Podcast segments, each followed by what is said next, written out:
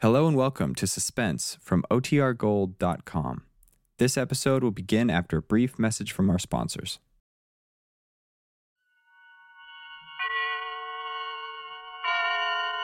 Autolite and its 96,000 dealers present Suspense.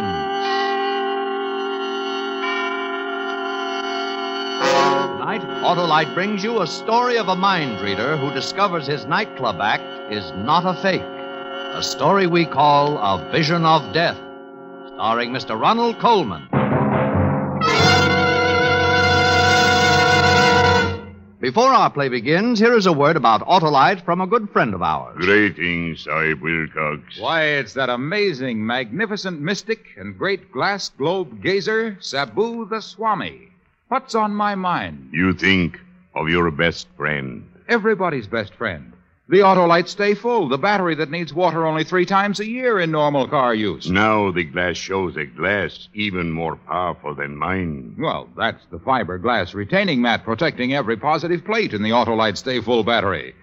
They prevent shedding and flaking and give the Stay Full longer life, as proved by tests conducted according to accepted life cycle standards. Now I see many smiling faces. On the thousands of drivers who visit their masterful, merry, and marvelous neighborhood Autolite battery dealers for an Autolite Stay Full, the battery that needs water only three times a year in normal car use. Now the crystal ball shows words of wisdom. I know.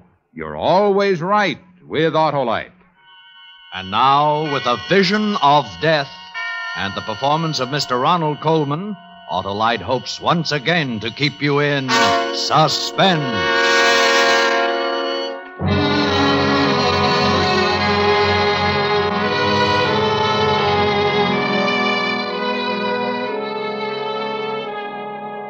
If I speak too rapidly for your stenographer, you'll tell me, won't you, Lieutenant? No offense, but um, he impresses me as someone who has to sit on the floor to put his shoes on. And don't hesitate to stop me if I seem to wander away from the point. I mean to say, this is my first, and I hope final, appearance in a police precinct, and I should hate to give a sloppy performance. We were always known, Aurora and I, for the smoothness and gem like precision of our act. And as for this murder uh, rap, I suppose it's called, is concerned, an acquaintance with our act is the essential rabbit. Awfully good act. Smart, informal, occasionally humorous, and always mystifying. Well, the act always began with music, never with the cliche fanfare of trumpets or roll of drums. I would saunter out to the center of the floor and say something like, Good evening. You are about to witness an exhibition of mental telepathy. Ladies and gentlemen, may I introduce Aurora, my wife? Ah, they never failed to give her a hand. What would they applaud? Why, the, the vision she presented as she came toward me. There has never been anyone as lovely as Aurora, the most beautiful flash in the profession. Uh, Aurora, would you care to tell the audience, or shall I? You tell them, Judd, while I tie the blindfold across my eyes. Ladies and gentlemen, all mind readers employ a gimmick. A gimmick is a trick, a device. For example, when the mind reader, threading his way through the audience, says to the mind reader sitting blindfolded on the stage, A lady has given me a small object which I now hold in my hand. What is it? And the mind reader sitting blindfolded replies, A silver coin. The answer has not come through mind reading. No, it has come through the gimmick. A cue or signal communicated through the very question itself. But we don't do that. We do not. Uh, you will notice, ladies and gentlemen, that I never speak to Aurora at all. Are you ready, Rory? Ready, Judd? Here we go, then. You, sir. You have something? Good. Concentrate upon it, like a good chap. The gentleman holds a And you, coin madam? in his hand. It is a Mexican peso bearing the date 1892. Oh, that's, that- that's very clever of you, madam. I'll be surprised if she gets this one. The lady holds Now, in how her about you, hand young man? her other hand.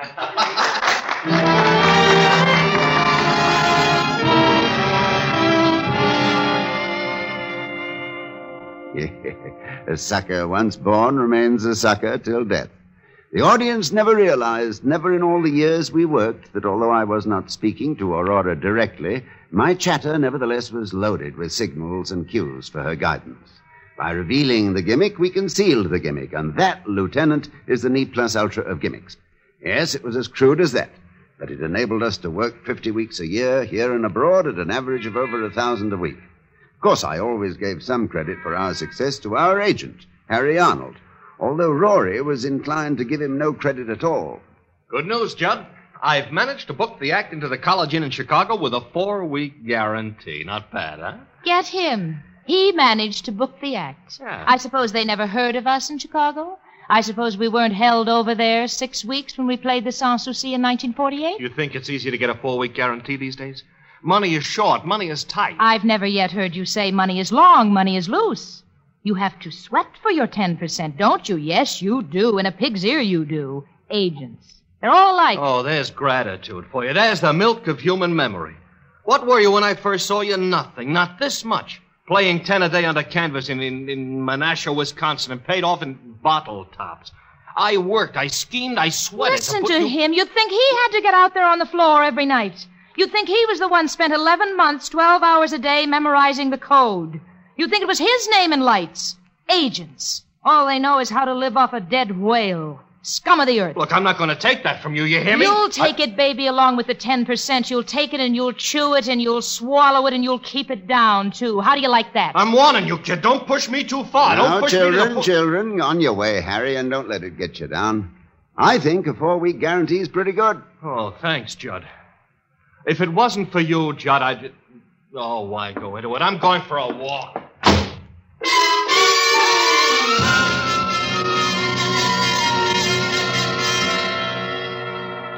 But aside from these altercations between Rory and Harry, it was smooth sailing. We wore the best, ate the best, drank the best, stayed at the finest hotels. And every Saturday night after the performance, Harry would bring us our salary. He'd bring it in cash. Thousand, twelve fifty, fifteen hundred. I have the old performer's distrust of checks. Been given too many with a high latex content. Anyway, life couldn't have been more placid. And then one evening, about five weeks ago, soon after we opened at the Grove here in town, a frightening thing occurred. We'd just begun the act, and I was out in the audience. You will notice, ladies and gentlemen, that I never speak to Aurora at all. Are you ready, Rory? Ready, Judd? Here we go, then. Now, you, madam. The you... lady holds in her hand a compact. It is platinum and bears her initials R.C. Uh, uh, uh, you, you, you, sir. You, sir. The Have you- gentleman you- is holding an engagement ring. In it are three small diamonds. I, uh, I, um, uh, miss, The miss, young have you, uh, lady, the young lady is holding. It, it, it's a small cameo brooch and. Uh, uh, Rory, Rory! Quick, uh, uh, I- uh, Maurice, Maurice, music, music! I picked Rory up from the floor and hurried with her to our dressing room, almost beside myself with anxiety. I placed her on the couch, dampened a towel, and put it on her forehead, and began to chafe her wrists. Rory, Rory, honey, Rory. Judd, what happened? I was in the bar. Do you want me to get a doctor? No, no, want- no, I, I don't know. Get out. Leave us alone. Get out, Harry. Get out. Judd. I'm here, Rory. Are you all right? Well, I guess so. I don't know what happened. Oh, you fainted away. Try to remember what happened. Oh, I felt funny. I don't remember. No, no, try, try, Rory, try. Try to remember. It's important. Oh, I can't. Why is it important? Oh, you don't know? Rory, you don't know? You were calling out the answers before I even had a chance to give you the cue.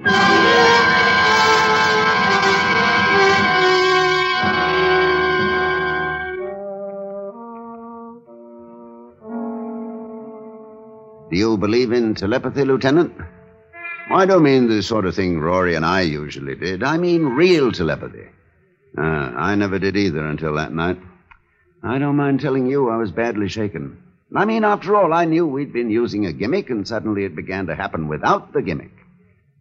Scared us to death. We didn't know what we were getting into. But we went on with the act, and in my mind I began to search about for the answer. I found it, of course. You'll find a gimmick in almost everything if you look hard enough. I've got it, Rory. We've worked together so long that you know what I'm going to say before I say it. From my inflection, my pauses, even my movements. You see? Judd, that has to be it. Oh, this is marvelous. When Harry gets back, I'll tell him about it. And if I last until tomorrow, he can ask the management for more dough. Yeah, as soon as he gets back. Next Thursday. Tonight. How much more should we ask for? Well, we. Tonight? What made you say tonight? Ah, I don't know, Judd. Oh, you were there when he told me he'd be in Palm Springs till Thursday. What. What made you say tonight? I, I don't know. What difference does it make? Stop picking on me. So I made a mistake. So what? Well, I don't see how you could make such a mistake, that's all. Judd, leave me alone. I've been worried half crazy about really being able to read your mind. I've been under a strain. So Harry's coming back Thursday and not tonight. All right. You satisfied? He'll be here Thursday and not tonight. You Judson Stone, mister? This dressing room, eh? Uh, what is it? A telegram. Uh, sign here? Oh, sign for it, will you, Rory? Uh, there you are, kid. I'm sorry I blew up in your face, Judd. I. Judd. What's the matter? It's. It's from Harry. He's coming in tonight.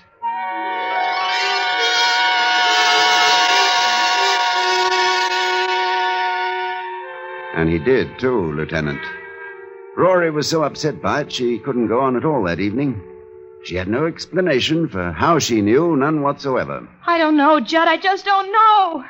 My mind seems to go blank, and I seem to hear a voice whisper in my ear, and Harry Arnold will be with you tonight. That's all. When we got to our suite at the hotel, Harry was there waiting for us. What happened? What happened? You both look like ghosts. Oh, Harry, I'll tell you some other time. Leave us alone, will you? All right, all right, I'm going. Just came back to wish you a happy birthday and to give you this. Birthday? Oh, yeah. Thanks. Thanks, Harry. Thanks. What is it? Well, open it, why don't you? It's a bathrobe. A red silk bathrobe with your initials. That's right. It's a. How does she know? How do you know? Get out of here. Get out of here! Judd, make him get out of Look, here! I won't be talked to like that. I don't care who she is. I won't be Oh, talked Harry, to like shut that. up! For heaven's sake, shut up and go away. Leave us alone. What? Go, get out, get out. You. You too, Judd? She's got you talking against me, too, huh? All right, I'm going. I'm going. But from here on in, it's strictly business between us. I wash my hands.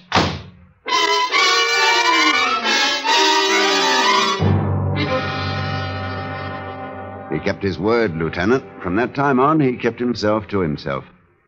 And I was prepared to let it go at that, much as I liked Harry, until the night I was awakened by Rory, No. moaning in her sleep. No. No, please. No, Rory, no. Rory, wake up. You're having a bad dream. Rory. No. What? What? Judd? Shh. Judd. Quiet, easy. It's all right. I'm here. I'm here. Oh, Judd. What, Rory? Voice. Whispering again? Yes. Oh, Judd. What? He's going to kill me. Harry Arnold is going to kill me. And that, Lieutenant, was the beginning of the end of that.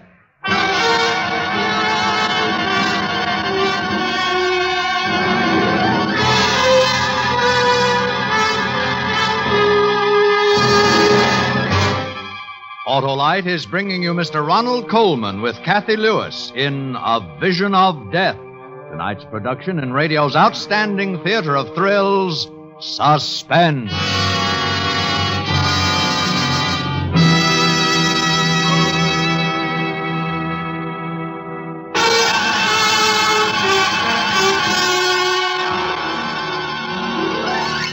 Rory. Rory, get a grip on yourself. Harry is going to kill me. Don't be ridiculous. Stop it now. It was just a bad dream. Harry is going to kill me. Will you stop that? Will you stop saying Judd, that? hold me. I'm frightened. Harry is going to kill me. Now, you've had a bad dream, I tell you. He hates me. He hates me, John. Judd, Harry is going to kill me.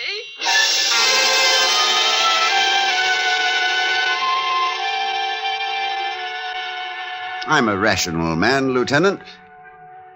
I've always felt, for example, that when Hamlet says there are stranger things in heaven and earth than are dreamt of in your philosophy, Horatio, Horatio ought to reply, tell that to Sweeney. I knew there was no such thing as mental telepathy. I knew it as well as I know I'm sitting here talking to you.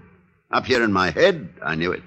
And yet, uh, the next afternoon, I found myself entering a gun shop and purchasing a revolver and a box of bullets, determined that before Harry Arnold could so much as injure one hair of Rory's head, I would kill him. Uh, I should have gone directly to the police first. You're using hindsight, Lieutenant. I had all that out with Rory. Please, Judd, please. Go to the police and tell them about this. Let them handle it. Well, tell them what? That by reading his mind, we've learned Harry intends to murder you? They'll believe us. They've got to believe Oh, us. no, no, they're reasoning like a child. They, they'll decide that it's either a publicity stunt or else that we're both lunatics. Well, if I tell them about the telegram and the birthday presents. Rory, we have no proof. But we have to do something. What? Tell me what? You know he intends to kill you. I know he intends to kill you, but what can we do? I can't simply put a bullet in his heart next time I see him. How could I explain it? My wife had a premonition that he was going to murder her. Huh? And you, do you know when he's going to do it? Or how he's going to do it? No. He hasn't decided yet. Isn't there anything we can do? Nothing. Except wait.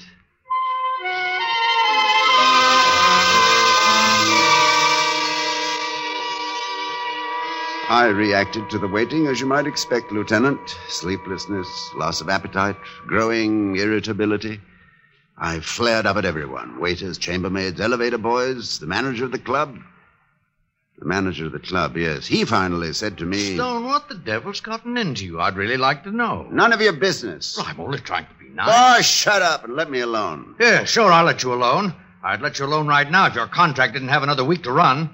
But after that, I'll let you strictly alone. You'll never work this club again. Maniac. I began to drink quite heavily, quite noticeably. I was going crazy just from the waiting. And then, and then the waiting came to an end. It was around three in the morning. I was sitting up in bed, in the dark, smoking, when Rory opened her eyes and said, Judd, Yes, the voice. yes. He's. He's going to kill me. Here. Right here, in this room. Rory. Saturday. This Saturday at midnight. Judd, Rory, Rory, sweetheart. he's going to shoot me. He has a gun. And he's going to shoot me. He's going to get downstairs in the manager's office at the club. And while you're there, he, he's going to come up here. Ah, Rory, Rory, listen to me. I want you to listen to me. You're mistaken, do you understand? You've been having another bad dream, and that's all there is to No, it. no, Jet, I swear it. He, he just thought of it. Just this minute. He's standing at a bar, standing there all by himself, drinking. And he, he's just this minute decided. You're making it up. Jet, no. Uh, it's, it's the bar over at the Tuscany Hotel. I see it so clear. You're wrong. You're wrong. I'll prove you're wrong. Dad, Give me the bar at the Tuscany, will you? Over on Sunset. one moment, please. Now, you'll see, Rory. He's not there at all. You'll see. It's just a dream. Just a bad dream. Tuscany Cocktail Lounge. Hello. Is Harry Arnold there? At the bar? Harry Arnold? No, I'm sorry, he's not. He's not, huh? You sure of that? Well, sure, I'm sure. He was here all evening. Left about a minute ago. I said goodnight to him myself. You want me to call? It wasn't a dream. Judd. No, no, no, no, Rory. Don't, don't, don't, don't worry. Trust me. Trust me. When Harry comes tomorrow night, you won't be here at all. But I will.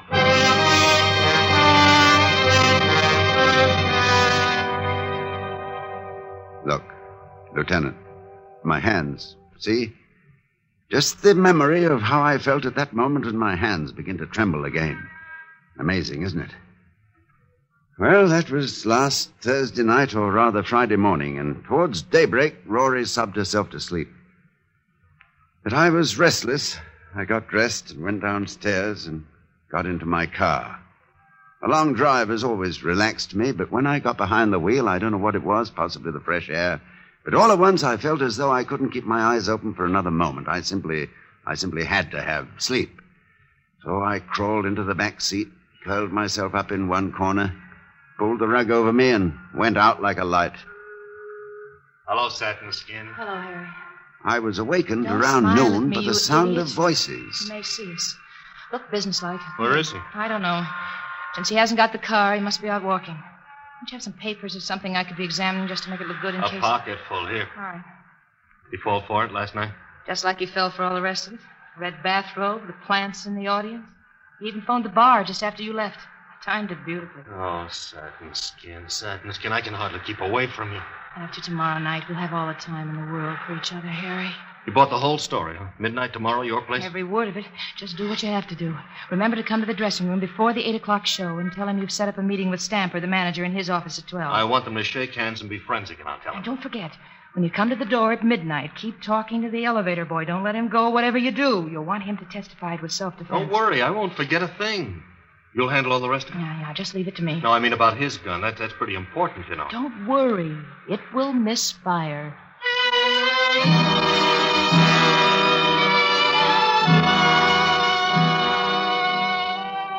It'd be difficult for me to tell you what I felt as they walked away, Lieutenant. One part of me felt the way a man ought to feel, I suppose, when he learns that the woman he loves is not only unfaithful, but plotting his death as well. But another part of me felt only relief. Relief at learning there was a gimmick in this, too. Yeah, they've been fairly clever for amateurs.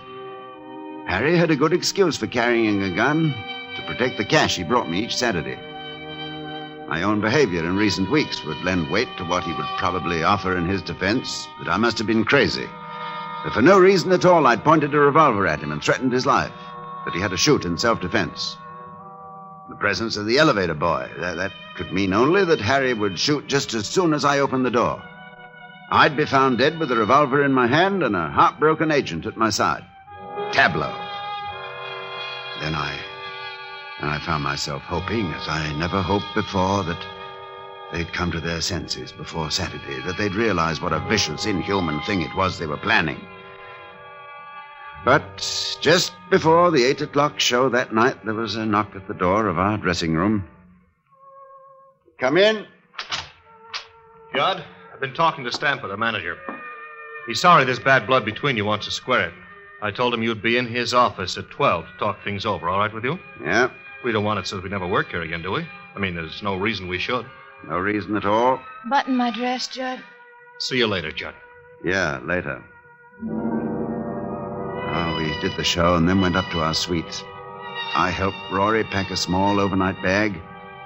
I loaded the revolver, and then there was nothing to do but wait. The minutes passed. Nine o'clock, ten, ten thirty, and I waited. Judd, Yes, I don't want you to go. it's best that you do. Doesn't seem right to leave you here alone. Uh, things might not go as I planned. I might not be able to stop him. And if I fail to stop him. No, no, it's best that you go. Just wait at the motel until you hear from me. What time is it? Almost 11. Two minutes of 11. I'm out of cigarettes. Desk. This is Mr. Stone in 1101. Please send up a carton of players, will you? Right away, Mr. Stone. I want you to go now, Rory. Judd, let me call the police, please. It will be useless.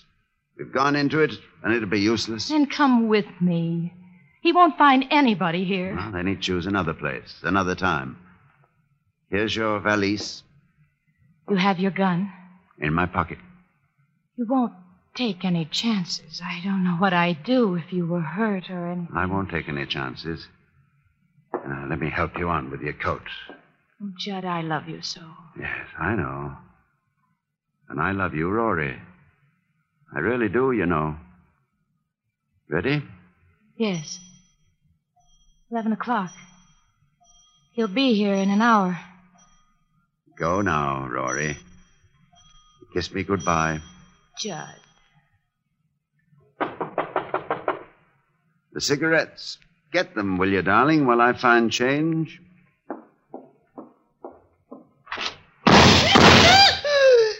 Harry! Rory! Rory! Rory!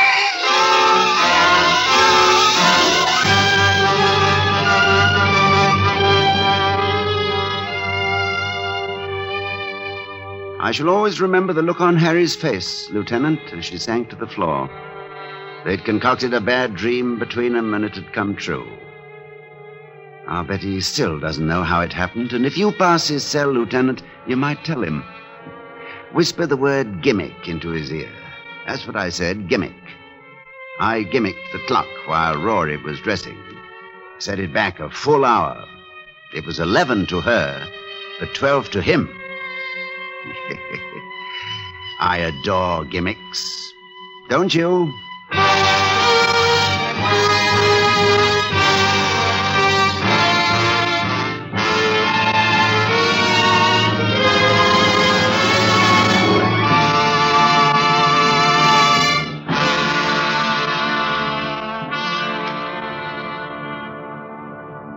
Suspense. Presented by Autolite. Tonight's star, Mr. Ronald Colman. My occult powers do reveal that every driver's automobile has a life both long and bright when it has parts by Autolite. Well, that's fortune telling there's no doubt about, Swami. You know, Autolite makes over 400 fine products for cars, trucks, planes, and boats in 28 plants from coast to coast. These include complete ignition systems used as original factory equipment on many leading makes of our finest cars. Generators, coils, distributors, electric windshield wipers, voltage regulators, wire and cable, starting motors, and many more. They're all engineered to fit together perfectly, work together perfectly, because they're all part of the Autolite team. So, friends, don't accept electrical parts supposed to be as good.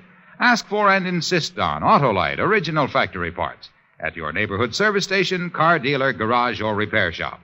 Remember, you're always right with Autolite. Next week on Suspense, our star will be Mr. Van Johnson in Strange for a Killer.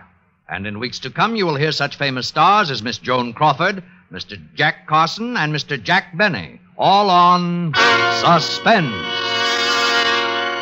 Suspense is produced and directed by Elliott Lewis, with music composed by Lucien Moraweck and conducted by Lud Gluskin. In tonight's play, Cathy Lewis was heard as Aurora and Larry Dobkin as Harry.